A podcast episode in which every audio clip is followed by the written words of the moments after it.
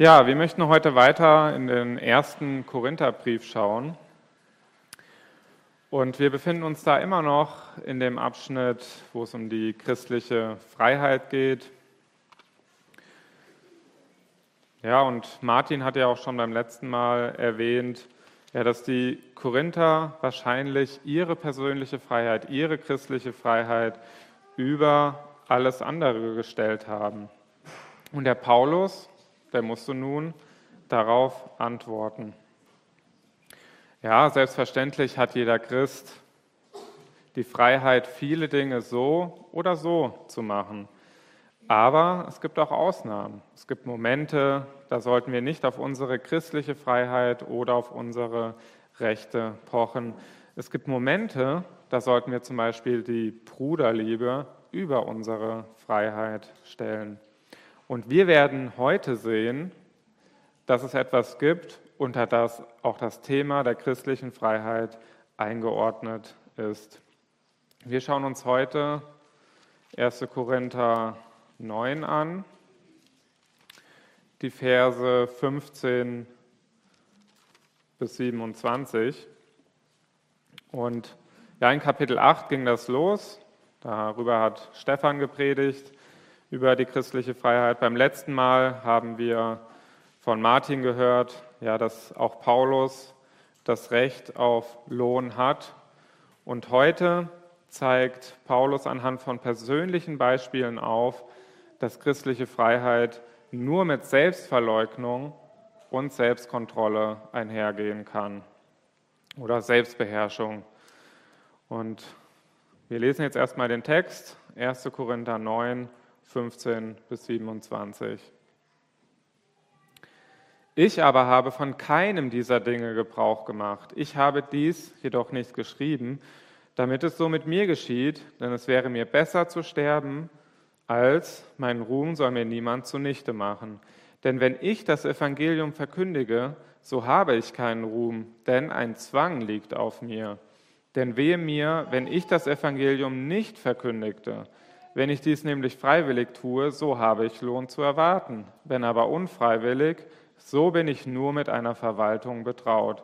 Was ist nun mein Lohn? Dass ich bei meiner Verkündigung das Evangelium kostenfrei mache, sodass ich von meinem Recht am Evangelium keinen Gebrauch mache. Denn obwohl ich allen gegenüber frei bin, habe ich mich allen zum Sklaven gemacht, damit ich so viele wie möglich gewinne.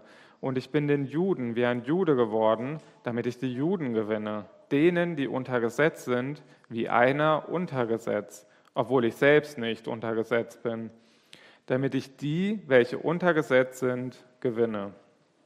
Denen, die ohne Gesetz sind, wie einer ohne Gesetz, obwohl ich nicht ohne Gesetz vor Gott bin, sondern unter dem Gesetz Christi, damit ich die, welche ohne Gesetz sind, gewinne.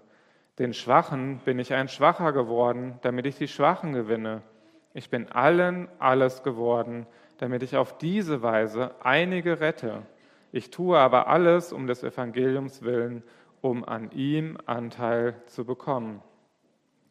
Wisst ihr nicht, dass die, welche in der Rennbahn laufen, zwar alle laufen, aber einer den Preis empfängt? Lauft so, dass ihr ihn erlangt. Jeder aber, der kämpft, ist enthaltsam in allem. Jene freilich, damit sie einen vergänglichen Siegeskranz empfangen, wir aber einen unvergänglichen. Ich laufe nun so nicht wie ins Ungewisse, ich kämpfe so nicht wie einer, der in die Luft schlägt, sondern ich zerschlage meinen Leib und knechte ihn, damit ich nicht, nachdem ich anderen gepredigt habe, selbst verwerflich werde. Den Abschnitt bisschen länger heute. Äh, den habe ich in drei Teile aufgeteilt. Der erste Abschnitt, der geht von Vers 15 bis Vers 18. Da haben wir das erste Beispiel, was uns Paulus gibt, wie er sich selbst verleugnet hat, ja, wie, auf, wie er auf ein Recht verzichtet hat. Und in den Versen 19 bis 23 ja, redet er allgemein davon, wie er sich selbst verleugnet hat in einigen Beispielen. Und der dritte Abschnitt, die Verse 24 bis 27, da fasst er das alles nochmal allgemein zusammen und bringt uns da ein sehr gutes und wichtiges Bild. Über jeden einzelnen Abschnitt könnte man tatsächlich eine einzelne Predigt vorbereiten, halten. Ja, da steckt einiges drin. Und deswegen können wir auch heute leider nicht so sehr tief ins Detail gehen. Aber ich denke, wir werden ganz genau sehen, was hier heute in diesem Text wichtig ist. Fangen wir mit dem ersten Beispiel an. Auf Rechte verzichten. Ja, Im ersten Abschnitt, hier gleich in Vers 15, nimmt Paulus Bezug zu den Dingen, die er vorher geschrieben hat, zu dem, was wir auch letzten Sonntag von Martin gehört haben. Er sagt, ich aber habe von keinem dieser Dinge Gebrauch gemacht. Welche Dinge meint er? Ja, die Verse 1 bis 14 hier im neunten Kapitel, die haben uns doch einige Dinge gezeigt, die Paulus, also wovon Paulus keinen Gebrauch gemacht hat, wo er also auf Rechte verzichtet hat. Ja, Paulus hatte ein Recht auf Essen und Trinken, Vers 4, ja, auf Unterstützung der Gemeinde in Korinth. Paulus hatte auch ein Recht darauf, eine Frau mitzunehmen. Paulus hat ein Recht darauf, nicht nebenher arbeiten zu müssen. Paulus hat ein Recht auf Lohn für seinen Dienst. Und da er diese Dinge hier nennt in dem neunten Kapitel, hatte diese Gemeinde wohl ein Problem, ja, da sie ihm das nicht gegeben haben. Die Korinther die scheinen auch andere unterstützt zu haben, aber sie wollten Paulus und Barnabas nicht unterstützen. Sie wollten die beiden nicht belohnen für ihren Dienst. Und Paulus hatte diese Rechte, ja, er hätte jetzt zu ihnen kommen können und sagen können, das müsst ihr tun, aber er hat davon keinen Gebrauch gemacht. Er hat diese Rechte nicht eingefordert, sondern freiwillig auf diese Rechte verzichtet. Er hat in Korinth sogar ja, nebenher gearbeitet als Zeltmacher. Das sehen wir in Apostelgeschichte 18. Da ähm, ja, kommt er nach Korinth und in Vers 3 steht dann, und weil er gleichen Handwerks war, blieb er bei ihnen und arbeitete, denn sie waren Zeltmacher von Beruf. Da war er bei Priscilla und Aquila. Und weil er freiwillig auf diese Rechte verzichtet hat, schreibt er dies nicht. Ja, das, diese Verse, die wir jetzt lesen oder die wir auch vorher gelesen haben, schreibt er das nicht, damit sie ihn jetzt anfangen zu unterstützen. Ja, das, das wollte er nicht. Das sagt er ja hier ganz klar in Vers 15. Ich habe dies jedoch nicht geschrieben, damit es so mit mir geschieht. Ja, Paulus will jetzt nicht, dass die Korinther anfangen, ihn zu belohnen für seine Arbeit. Ja, aber warum? Warum möchte er nicht ja, dass sie ihn jetzt hier bezahlen. Er sagt, denn es wäre mir besser zu sterben, als mein Ruhm soll mir niemand zunichte machen. Ja, er möchte keine Belohnung bekommen, er möchte keine Bezahlung bekommen, ja, diesen irdischen Lohn, weil sonst sein Ruhm zunichte gemacht wird. Aber was meint er mit Ruhm? Ist er stolz? Ja, ist er etwas stolz, dass er hier jetzt was macht? Ja, nein. Ja, es geht hier nicht um seinen Stolz oder darauf, dass er ja stolz darauf ist, dass er das hier umsonst macht. Ja, er möchte sich damit keinen Namen machen, aber es geht Paulus um den Ruhm, den er bei sich hat, ja, den, den eigenen Ruhm, dieses, diese eigene Freude, die er daran hat, dass er das bei den Korinthern gratis, kostenlos verkündet. Ja, Paulus würde nicht arrogant ja, dem, dem Ruhm der Menschen hinterherlaufen, aber er ist einer, der sich sehr darüber freut, wenn er Lohn von Gott bekommt. Und darum geht es. Ja, er möchte lieber Lohn von Gott als von Menschen bekommen. Das sehen wir hier. Er sagt mehrmals Ruhm. Ja, mein Ruhm soll mir niemand zunichte machen. Denn wenn ich das Evangelium verkündige, so habe ich keinen Ruhm. Aber er sagt in Vers 17, weil ich dies nämlich freiwillig tue, so habe ich Lohn zu erwarten. Ja, also es hängt alles mit dem Ewigen, ja, mit dem Lohn von Gott zusammen. Und er ist sogar bereit, ja, wie er hier in Vers 15 sagt, lieber zu sterben, als dass er jetzt diesen, diese Freude ja, daran, dass er das freiwillig tut, ja, dass die ihm genommen wird, dass ihm dieser Ruhm genommen wird, dann möchte er sogar lieber sterben. So wichtig ist ihm dieses Opfer, was er hier bringt. Weil es ist ein Opfer, wenn jemand kostenlos, umsonst bei dir eine lange Zeit verbringt, sich um dich kümmert, alles für dich gibt, ja. Und das hat er getan. Aber, ja, wenn Paulus das so den Korinthern schreibt, dann bedeutet das nicht, dass er das allgemein in jeder Gemeinde so gehandhabt hat oder dass wir das auch so tun müssen. Denn Paulus wurde auch von anderen Gemeinden unterstützt. Ja, er, war, er hatte auch ganz viele Unterstützer in anderen Gemeinden. Er hat sogar Geld von einer Gemeinde bekommen, die höchstwahrscheinlich deutlich ärmer war als die Gemeinde in Korinth. Also es geht Paulus nicht grundsätzlich darum, auf dieses Recht zu verzichten. Und das sehen wir im zweiten Korintherbrief in Kapitel 11, in Versen 8 bis 9. Andere Versammlungen habe ich beraubt, indem ich Lohn empfing zu eurer Bedienung. Und als ich bei euch anwesend war und Mangel hatte, fiel ich niemand zur Last, denn mein Mangel erstatteten die Brüder, die von Mazedonien kamen. Und ich hielt mich in allem euch unbeschwerlich und werde mich so halten. Hier sehen wir noch eine andere Motivation von Paulus. Ja, Paulus möchte in Korinth keinem zur Last fallen. Er wollte ja, es ihnen möglichst einfach machen, dass er bei ihnen ist. Wir wissen nicht, warum er diese Motivation in Korinth hatte und bei anderen nicht. Aber vorstellbar ist es, ja, am Anfang vom ersten Korintherbrief ging es ja um die Spaltung, dass sie vielleicht wegen den Spaltungen nicht in der Lage gewesen sind, als Gemeinde einmütig zu geben. Ja, wenn der eine sagt, er gehört zu Apollos, der andere sagt, er gehört zu Paulus, der andere äh, gehört wieder zu jemand anderem. Und dann soll die Gemeinde dann einen Paulus unterstützen, wo nicht alle dahinter stehen. Da hätte er sich einige Kommentare anhören müssen. Ja, du machst das doch für Bezahlung, das ist ja dein, dein Job. Ja, er hätte vielleicht auch für Unfrieden in der Gemeinde gesorgt, weil die Gemeinde ihn unterstützt. Deshalb wollte er ihnen nicht zur Last fallen. Ja, und für ihn ist das auch kein Problem, denn er hatte eine solche Freude an der Verkündigung, dass er freiwillig auf dieses Recht verzichtete. Denn wir, wenn wir hier weiterlesen, in Vers 16, da gibt er eine weitere Begründung, warum er es denn so macht, wie es jetzt hier macht. Denn wenn ich das Evangelium verkündige, so habe ich keinen Ruhm, denn ein Zwang liegt auf mir. Denn wehe mir, wenn ich das Evangelium nicht verkündigte.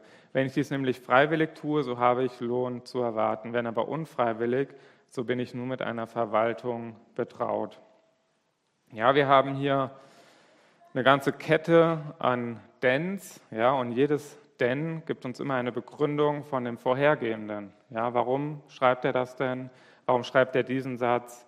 Und er sagt hier, ja, ich habe dies nicht geschrieben, damit es so mit mir geschieht, denn ja, ich, ich möchte das nicht, weil es für mich besser wäre, zu sterben, als dass mir jemand meinen Ruhm zunichte macht.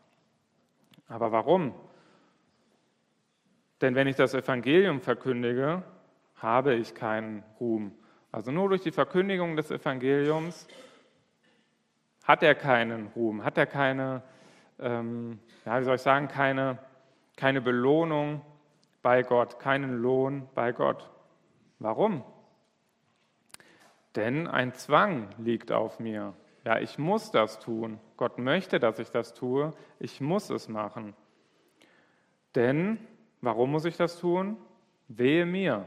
Wehe mir, wenn ich das Evangelium nicht verkündige. Wehe mir. Das bedeutet, wenn ich das nicht tue, dann passiert etwas Schlimmes. Ja?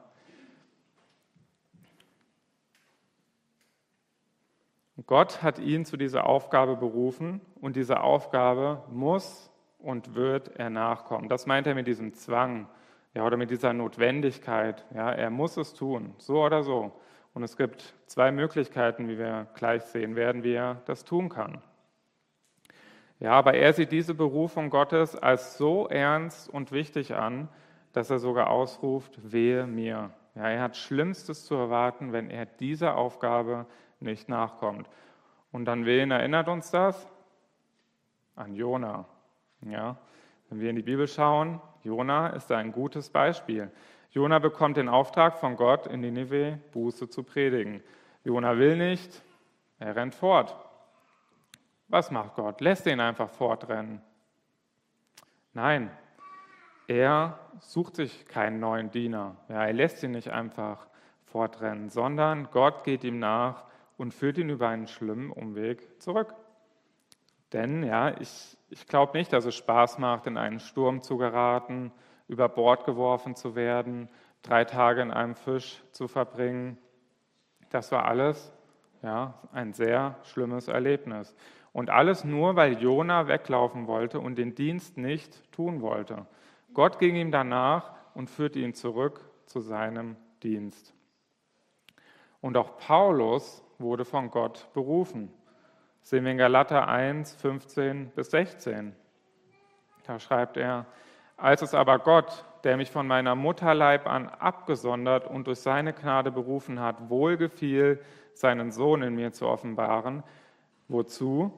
damit ich ihn unter den Nationen verkündigte. Ja, also Gott hat Paulus berufen.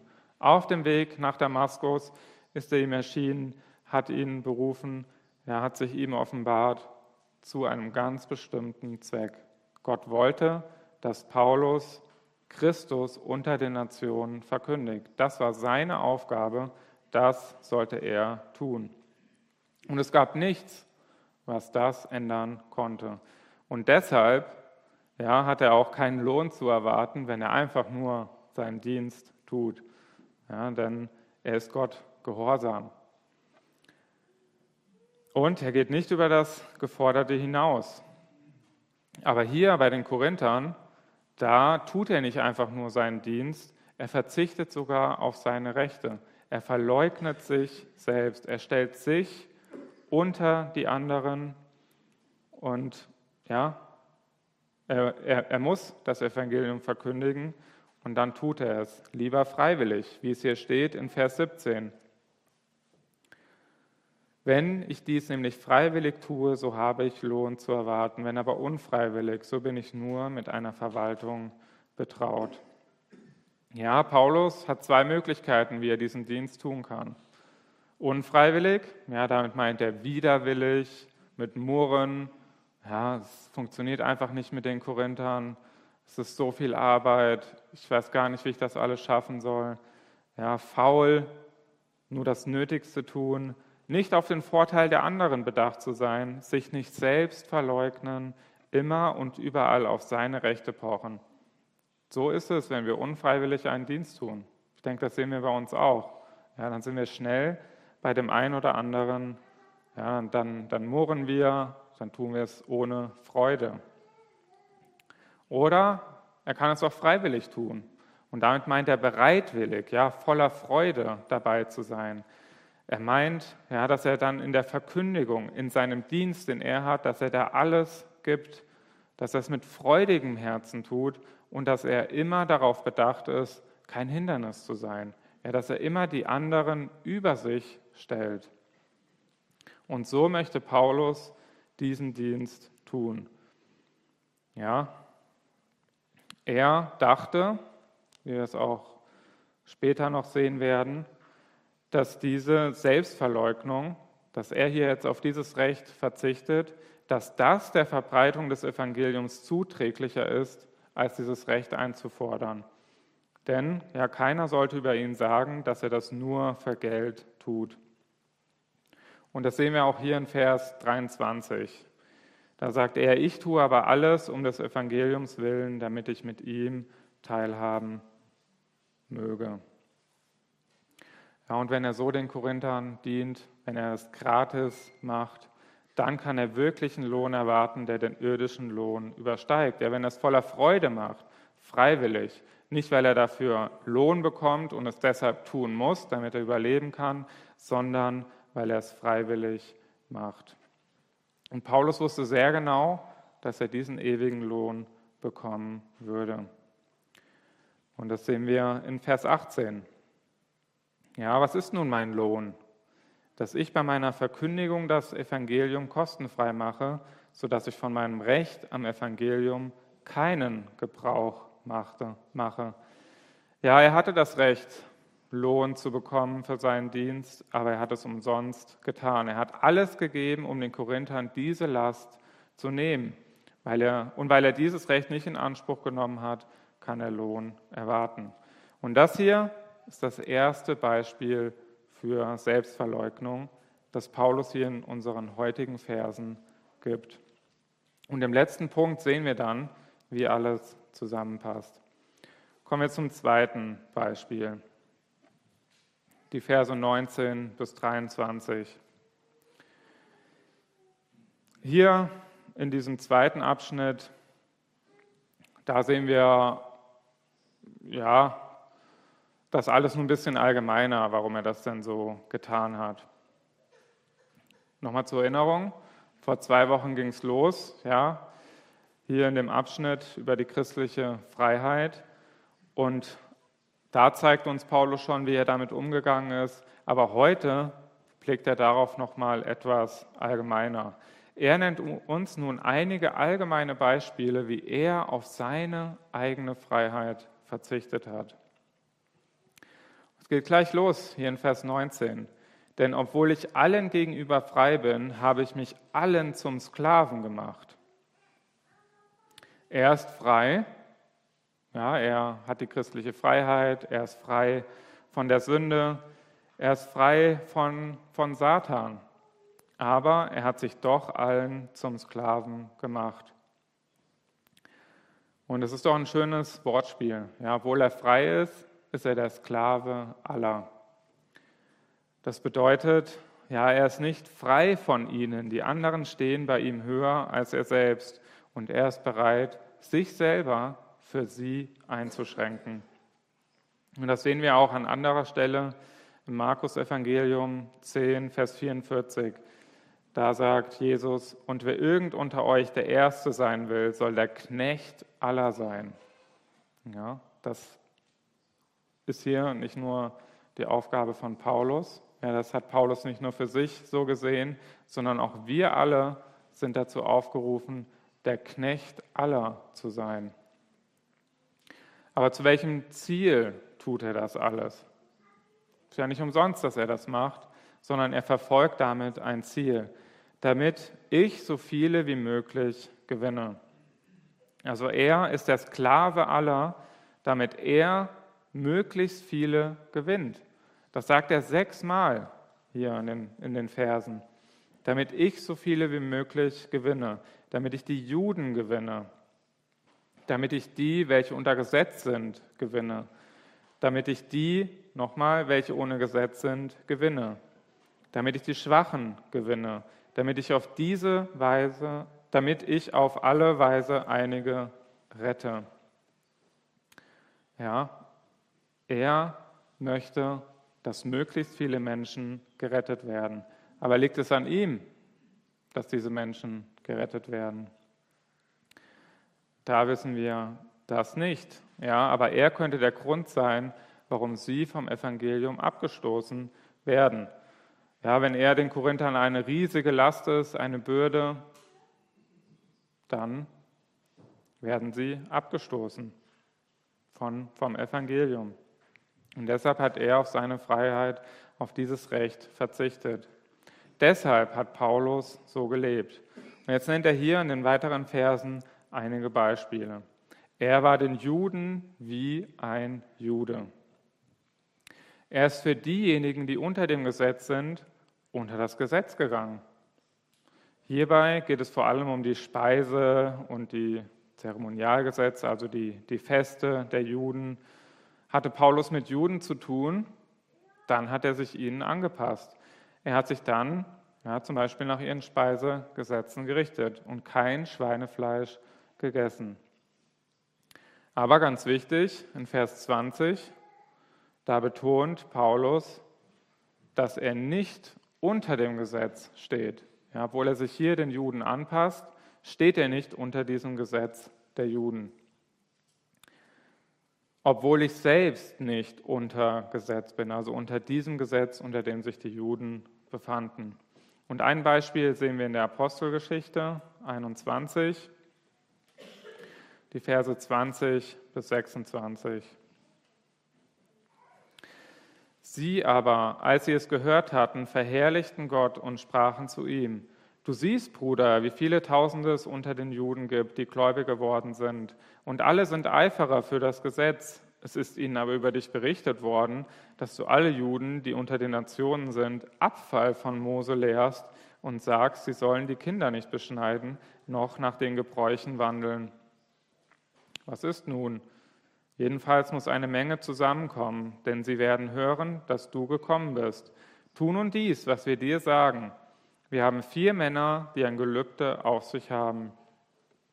Diese nimm zu dir, reinige dich mit ihnen und trage die Kosten für sie, damit sie sich das Haupt scheren lassen können. Und alle werden erkennen, dass du nicht an dem bist, dass nichts an dem ist, was ihnen über dich berichtet worden ist sondern dass auch du selbst in der Beachtung des Gesetzes wandelst. In Bezug auf die Gläubigen aus den Nationen aber haben wir geschrieben und verfügt, dass sie nichts dergleichen halten sollen, als nur, dass sie sich sowohl vor dem Götzenopfer als auch vor Blut und Ersticktem und Hurerei bewahren. Dann nahm Paulus die Männer zu sich und nachdem er sich am folgenden Tag gereinigt hatte, ging er mit ihnen in den Tempel und kündigte die Erfüllung der Tage der Reinigung an, bis für einen jeden von ihnen das Opfer dargebracht war. Ja, also hier war Paulus in Jerusalem und er hat sich diesen Juden angepasst. Er hat ja, sich sozusagen unter ja, ihre Gesetz begeben, obwohl er nicht selbst unter diesem Gesetz ist, obwohl er nicht mehr ja, unter den Folgen des Gesetzes leiden muss. Ja, er, er wird nicht sterben, weil er das Gesetz missachtet, ja, weil er das Gesetz nicht halten kann, sondern Christus ist für ihn gestorben. Aber er kann, da er frei ist von allem, sich dennoch ja, diesem Gesetz unterordnen, wenn es denn dazu dient, ja, dass er die Juden gewinnt. Und genauso macht er es mit den, mit den Heiden. Denen, die ohne Gesetz sind, wie einer ohne Gesetz. Das sind die Heiden. Die hatten dieses Gesetz nicht. Und das ist umso bemerkenswerter, wenn wir wissen, dass Paulus als Jude aufgewachsen ist. Ja, er wurde als Jude erzogen, er war einer ihrer Besten. Aber dennoch hängt er nicht an dem Gesetz. Er hätte von sich auch sagen können, ich feiere weiter diese Feste, ich muss alles weiter so tun. Ich verzichte auf das Essen, ja, was ich seit meiner Kindheit gelernt habe. Aber bei den Heiden, bei den Gesetzlosen, da passte er sich ebenfalls an sie an. Ja, er verzichtete dann zum Beispiel bei ihnen auf die Speisevorschriften und die Feste. Aber wichtig, ja, das geht nicht ins Unendliche. Paulus ist nämlich unter dem Gesetz Christi. Das sagt er hier in Vers 21. Damit ich die, welche unter Gesetz sind, gewinne, denen, die unter Gesetz sind, wie einer ohne Gesetz, obwohl ich nicht ohne Gesetz vor Gott bin, sondern unter dem Gesetz Christi. Also er nennt einmal hier das Gesetz als die Gebote, die die Juden hatten, ja, die wir im Alten Testament sehen. Ja, das sind die, das Wort Gesetz in den Versen 20 und auch am Anfang von 21. Aber dann sagt er, er ist dennoch nicht ohne Gesetz vor Gott. Er ist unter dem Gesetz Christi. Und was ist das Gesetz Christi? Das Gesetz Christi ist all das, was Christus von uns möchte.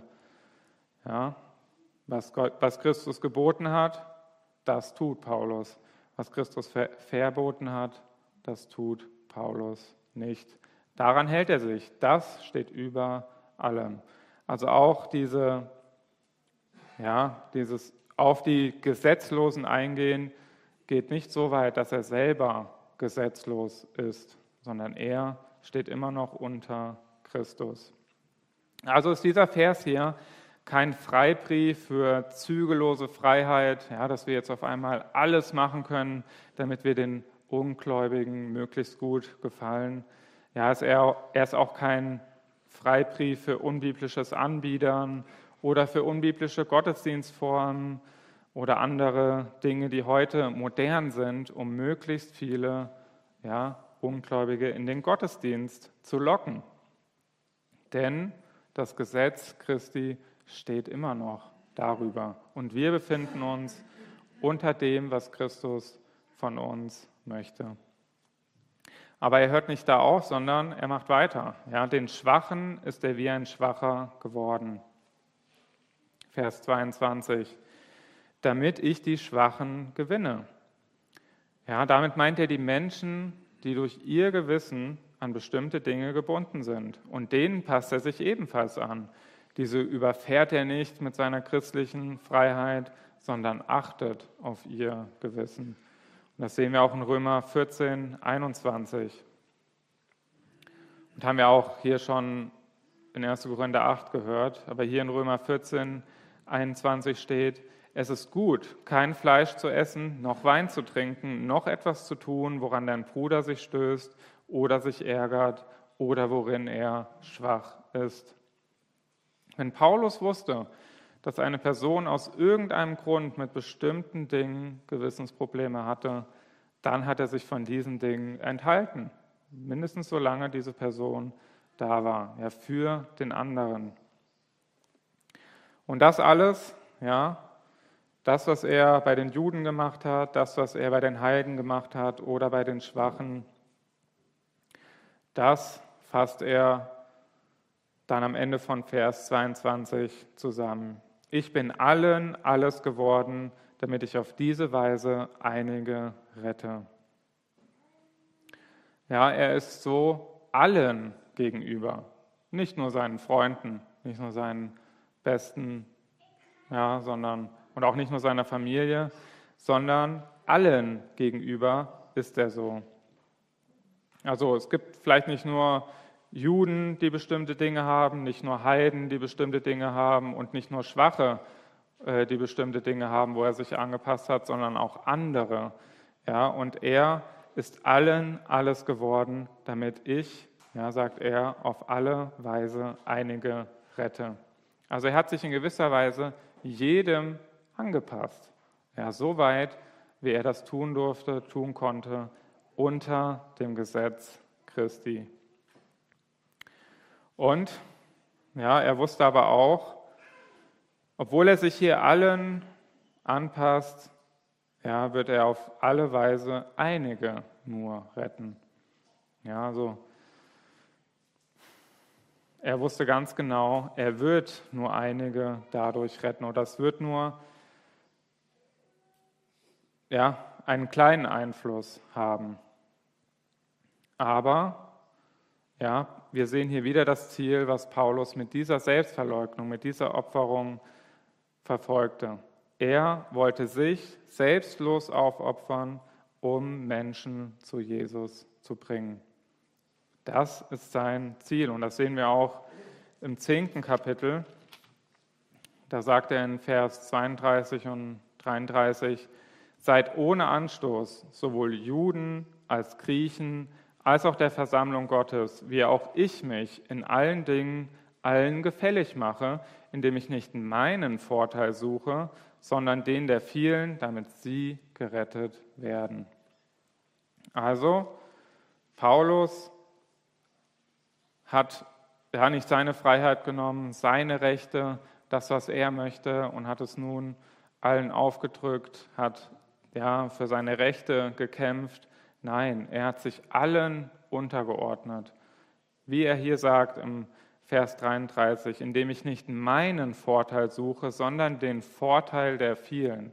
Er hat immer an die anderen gedacht und nicht an sich.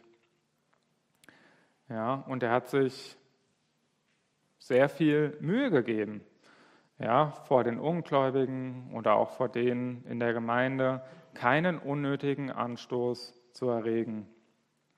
Wie hat Paulus das gemacht? Ja, nochmal Römer 15, 1 bis 2. Wir aber die Starken sind schuldig, die Schwachheiten der Schwachen zu tragen und nicht uns selbst zu gefallen. Jeder von uns gefalle dem Nächsten zum Guten, zur Erbauung. Ja, die Starken, die sind zum einen in der Pflicht, die Schwachheiten der Schwachen zu tragen. Aber allgemein gilt, du musst nicht dir selbst gefallen, sondern den anderen. Ja? Du musst dem Nächsten gefallen zum Guten, zur Erbauung. Und deshalb sollten auch wir nicht auf die Dinge schauen, die wir tun, ja, ob, ob, ob sie uns gefallen, sondern wir sollten schauen, ob die Dinge, die wir tun oder auch nicht tun, ob sie anderen zum Guten dienen. Haben andere einen Vorteil davon? Kommen andere, ja, die Schwachen, die Ungläubige, durch deine Dinge weiter oder kommen sie nicht weiter? Wachsen sie in der Erkenntnis Gottes durch das, was du tust? Lernen sie ja all seine Eigenschaften kennen durch das, was du tust? Hören sie von Gott durch das, was du tust? Ja, all diese Fragen sollten wir uns stellen. Aber was wir nicht denken sollten, was hier jetzt auf gar keinen Fall aufkommen sollte, dass Paulus Kompromisse auf Kosten der Wahrheit oder des Evangeliums eingegangen ist. Das hat er nicht getan. Das tat er nie. Stößt sich jemand am Evangelium oder der Wahrheit, dann können wir da nichts weiter tun. Und Paulus wurde deshalb sogar gesteinigt, geschlagen, weil er ja, diesen Anstoß erregt hat. Aber ja, das, das große Ziel, ja, mit welcher Motivation er das tut, das fasst er dann auch hier nochmal im Vers 23 zusammen. Alles, ja, was wir bisher gehört haben, ja, dass er auf seine Rechte verzichtet, dass er auf seine Freiheit verzichtet, dass er sich selbst aufopfert, das tut Paulus, um am Evangelium Anteil zu bekommen. Ja, das ist das, was wir vorher schon gehört haben, ja, dass er möglichst viele retten möchte. Aber ja, es ist noch mehr. Alles, was er tut, soll dem Ziel dienen, dass das, Maxim, dass das Evangelium maximal gefördert und verbreitet wird. Das hat er auch schon im letzten Abschnitt gesagt in Vers 12. Sondern wir ertragen alles, damit wir dem Evangelium Christi kein Hindernis bereiten. Aber er sagt hier mit dem Vers 23 auch, dass das, ja, was er dort tut, ja, dass er sich selbst aufopfert, dass das zu einem Christen gehört. Ja, dadurch, dass er das tut, hat er Anteil am Evangelium. Das bedeutet, streng genommen, wer das nicht tut, der hat auch keinen Anteil am Evangelium. Ja, das gehört zu uns Christen, dass wir uns Paulus als Vorbild nehmen, dass wir auf unsere Rechte verzichten, die wir biblisch vielleicht haben, dass wir auf unsere Freiheit verzichten, das gehört zu uns als Christ, ja, als, als Christen. Ja, wir haben die Freiheit, ja, wir haben bestimmte Rechte, aber wie geht ein Christ damit um? Je nach Bedarf schränkt er seine Freiheit selbst ein oder er verzichtet auf seine Rechte. Wir haben diese Freiheit, aber als Christ müssen wir diese Freiheit selbstlos opfern, um das Evangelium voranzubringen. Das sagt Paulus. Und das sehen wir jetzt auch nochmal in dem dritten Punkt nochmal genauer. Denn hier in dem Beispiel vom Bettlauf ab Vers 24, da zeigt er uns, worum es hier wirklich geht. Er nutzt das Bild der Rennbahn. Wisst ihr nicht, dass die, welche in der Rennbahn laufen, zwar alle laufen, aber einer den Preis empfängt? Und hier, jetzt kommt ein Gebot. lauft so, dass ihr ihn erlangt. Bis hierher, was wir uns angeschaut haben, da hat er erzählt, da hat er ein Beispiel aus seinem Leben gegeben. Und jetzt sagt er uns, lauft so, dass ihr ihn erlangt, ja, diesen Preis. Und er nutzt hier dieses Bild der Rennbahn.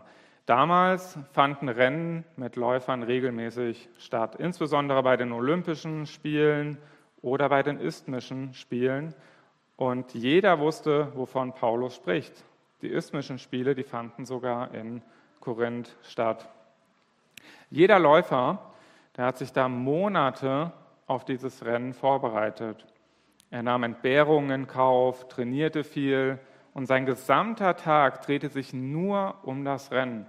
Er hatte das Rennen im Blick. Er wollte unbedingt gewinnen. Da konnte auch nur einer gewinnen. Und deshalb hat er alles gegeben. Er wollte der Erste sein. Aber was sagt Paulus?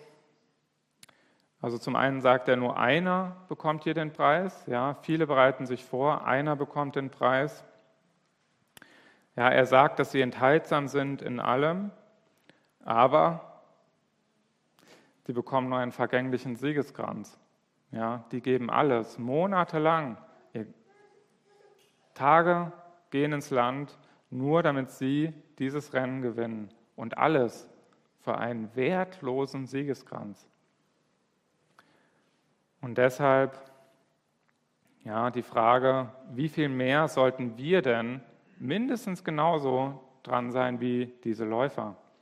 Das sagt Paulus hier, ja. Lauft so, dass ihr ihn erlangt. Jeder aber, der kämpft, ist enthaltsam in allem. Jene, also die, die Läufer, damit sie einen vergänglichen Siegeskranz empfangen. Wir, ja, wir bekommen einen unvergänglichen. Und er sagt damit dann auch, wir sollten auch enthaltsam in allem sein. Wenn diese Läufer alles geben für den Sieg, für ihren wertlosen Siegeskranz, dann sind doch wir oder sollten wir doch ebenso enthaltsam sein, da wir doch sogar einen unvergänglichen Siegeskranz, also einen, ähm, einen Gewinn, einen unermesslichen Gewinn bekommen. Ja, und er sagt zu jedem von uns, zu jedem, lauft so, dass ihr ihn erlangt. Und in Vers 25 sagt er, dass wir einen unvergänglichen Preis erhalten. Und wir, da sind alle Geretteten mit eingeschlossen. Aber jetzt denkt nicht, dass wir gegeneinander laufen. Ja, dass wir alle in dem gleichen Rennen sind und nur einer von uns den Preis bekommt. Das wäre auch wieder ein bisschen schade. Ja, jeder einzelne von uns läuft in seinem eigenen Rennen in gewisser Weise. Und wir sollen in unserem Rennen, in unserem Leben so laufen, dass wir diesen Preis erlangen. Und so wie er das hier schreibt, ja, möchte er uns anreizen, das zu tun, aber er geht tatsächlich auch davon aus, dass wir diesen Preis bekommen. Ja, lauft so, dass ihr ihn erlangt. Ja, und er sagt, wir sollen enthaltsam sein, ähm, damit wir einen unvergänglichen Siegeskranz empfangen. Und er geht davon aus, dass das auch bei uns so sein wird, weil wir wiedergeboren sind, weil wir Kinder Gottes sind. Ja, also die Läufer, die sind enthaltsam in allem für ein paar Momente Ruhm und Ehre, für einen wertlosen Siegeskranz. Und wie viel mehr sollten wir denn dann enthaltsam in allen Dingen sein, da wir doch eine unvergängliche Belohnung erwarten und uns dessen sogar sicher sind. Und hier kommen wir dann zur Selbstkontrolle, ja, denn enthaltsam sein in allem das deutsche Wort dafür ist Selbstkontrolle oder Selbstbeherrschung. Und in Hebräer 12, Vers 1, da nutzt der Schreiber auch das Bild der Rennbahn und da steht, deshalb nun, da wir eine so große Wolke von Zeugen um uns haben, lasst auch uns, indem wir jede Bürde und die leicht umstrickende Sünde ablegen, mit Ausharren laufen, den vor uns liegenden Wettlauf. Bis hierhin, ja, die zwei Beispiele, die wir angeschaut haben, da ging es nicht um eine Sünde, ja, in der wir enthaltsam sein sollten. Ja, da ging es darum, dass wir auf unsere Rechte verzichten, dass wir unsere Freiheit ja, einschränken für andere. Ja, aber später, ab Kapitel 10, da geht es um Dinge, die wir nicht mehr tun sollen, ja, um, um Sünden ja, in, in unserem Leben. Und dieses Beispiel hier mit der Rennbahn, das steht zwischen diesen beiden. Ja, wir müssen, wie es hier in Hebräer 12, Vers 1 steht, enthaltsam sein, indem wir jede Bürde, also Dinge, die uns behindern in unserem Lauf, das muss keine Sünde sein, dass wir die ablegen und dass wir die Sünde ablegen. Aber da, um die Sünde, ja, geht es dann beim, beim nächsten Mal. Heute geht es um die Hindernisse, ja, um die Böden, die uns in unserem Lauf hindern. Zum Beispiel, ja, ich bin frei, Computer zu spielen. Bin ich völlig frei. Das ist keine Sünde. Aber es kann mich ablenken von meinem Lauf. Ja? Ich, habe vielleicht keine Zeit mehr für die Gemeinde. Ich kann in der Gemeinde nicht gut dienen. Ich vernachlässige meine Familie vielleicht oder mein eigenes geistliches Leben. Und wenn ich da keine Selbstkontrolle habe, wenn ich da nicht enthaltsam bin, dann kann mich das ja, ablenken von meinem Lauf.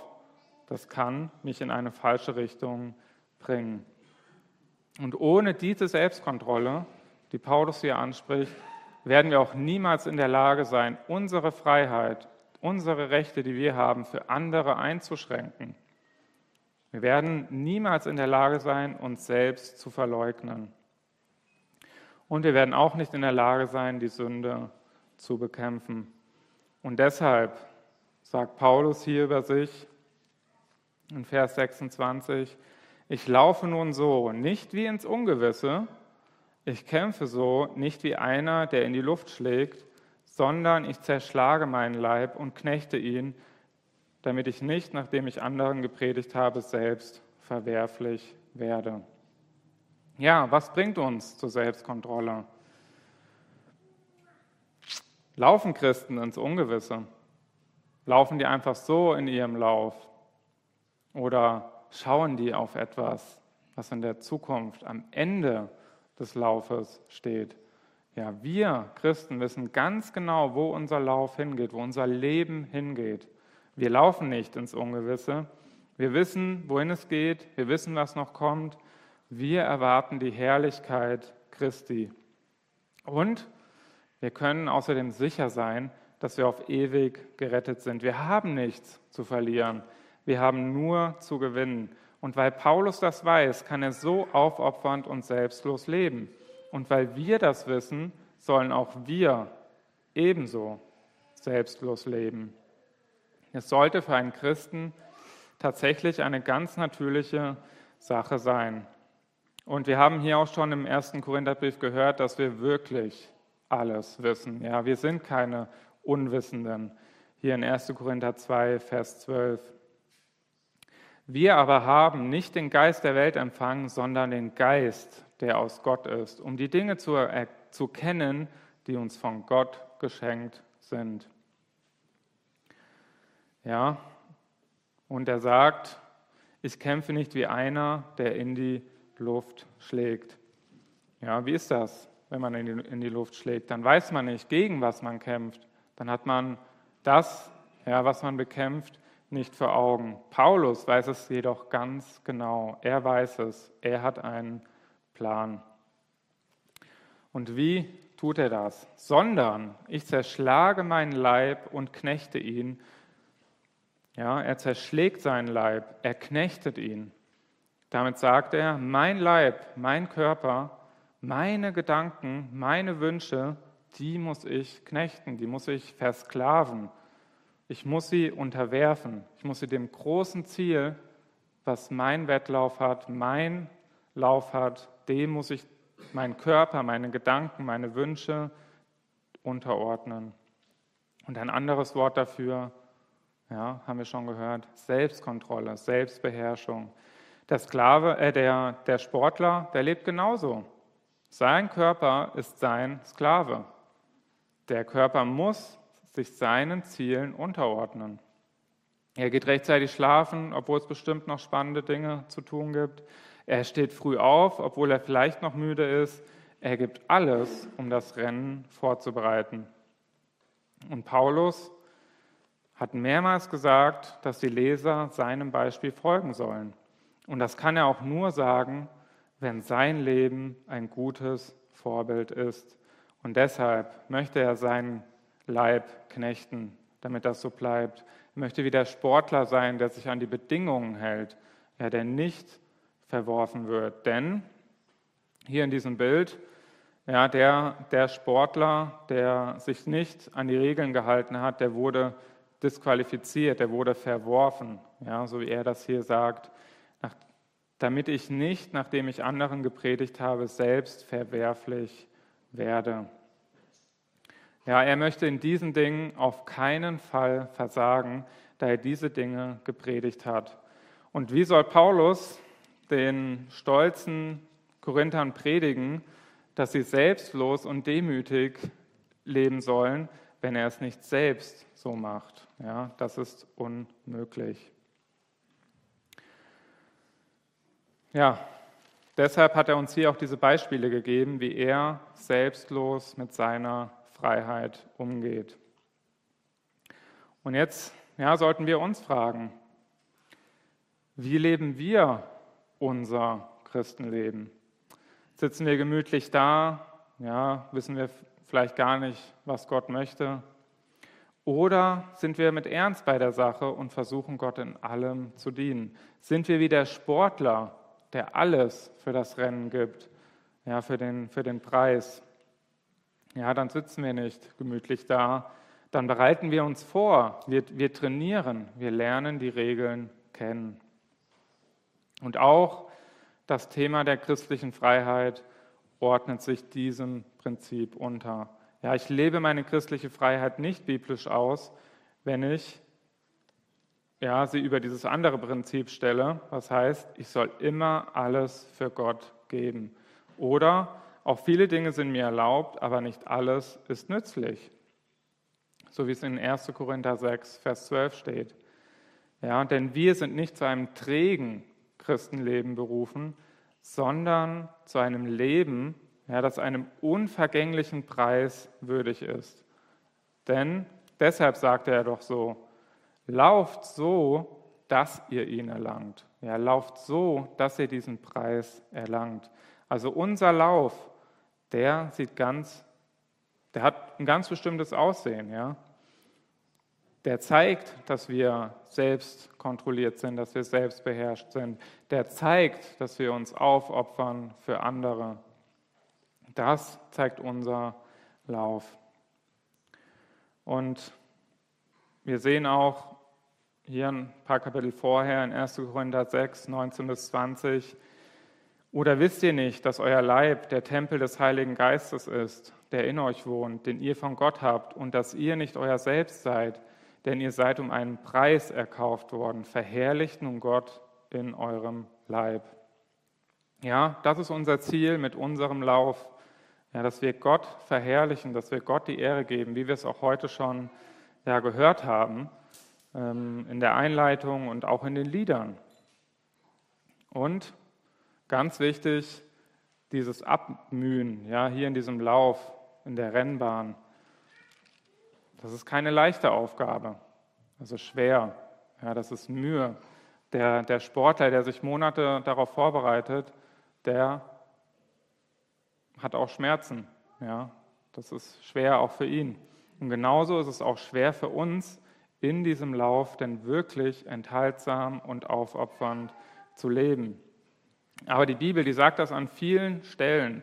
Ja, das Abmühen, das Mühen, immer alles für Gott zu geben, das sehen wir in vielen Versen. Ich nenne nur zwei.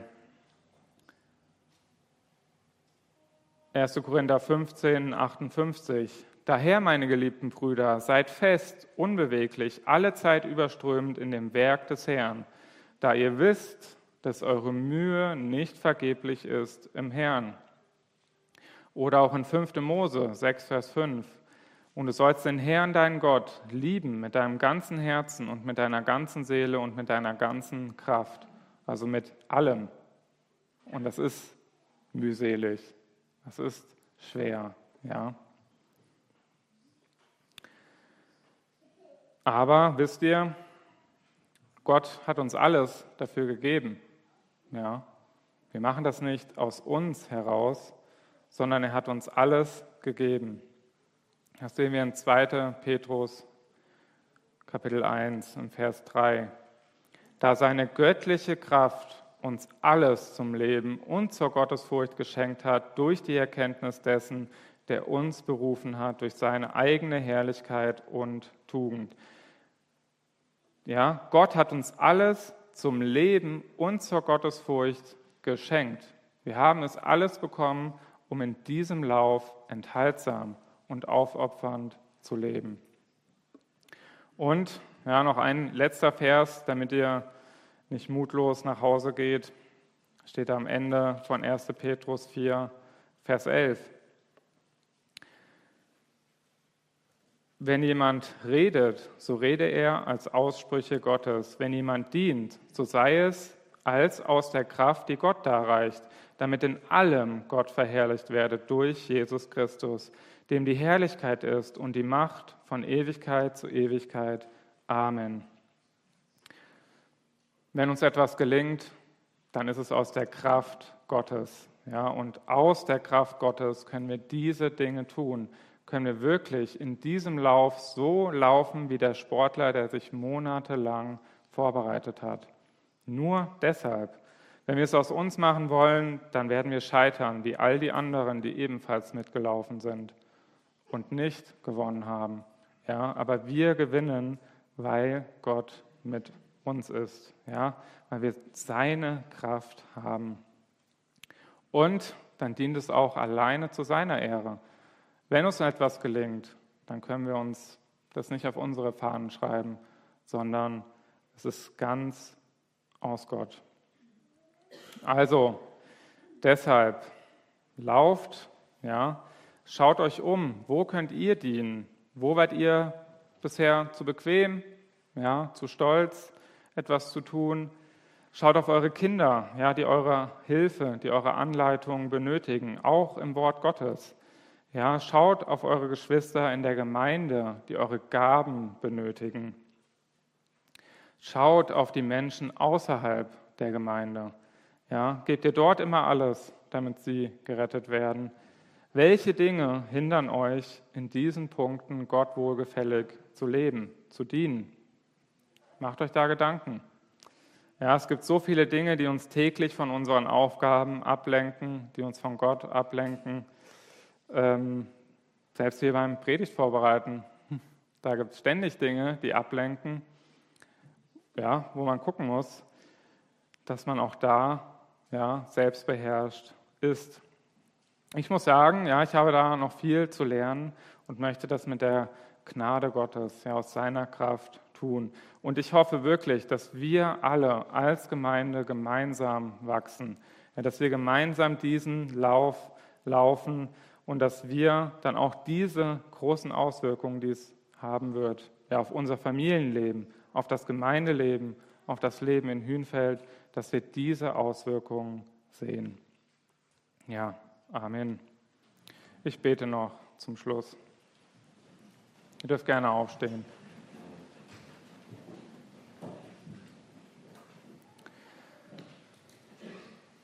Vater im Himmel, wir danken dir für dein Wort. Wir danken dir, dass du zu uns sprichst, dass du so klar und deutlich sagst, was du von uns möchtest. Ich danke dir, Herr, dass wir auch mit Paulus ein Beispiel haben, dass wir sehen durften, wie, ja, frei, wie er freiwillig auf seine Freiheit, auf seine Rechte verzichtet hat, wie er alles ja, für dich, für das Evangelium gegeben hat. Und ich bitte dich, dass du das auch bei uns tust, dass du uns hilfst, dass wir das tun, da ja wo es uns möglich ist und so weit wie es uns möglich ist, dass wir dir dienen, doch in allem. Und ich danke dir, dass du uns dabei hilfst, dass wir das aus deiner Kraft tun. Und ich bitte dich, Herr, um deinen Segen jetzt für diesen Tag, für die nächsten Tage und Wochen, dass doch unsere Augen geöffnet werden, wo wir noch nicht so leben, wie du es möchtest. Amen.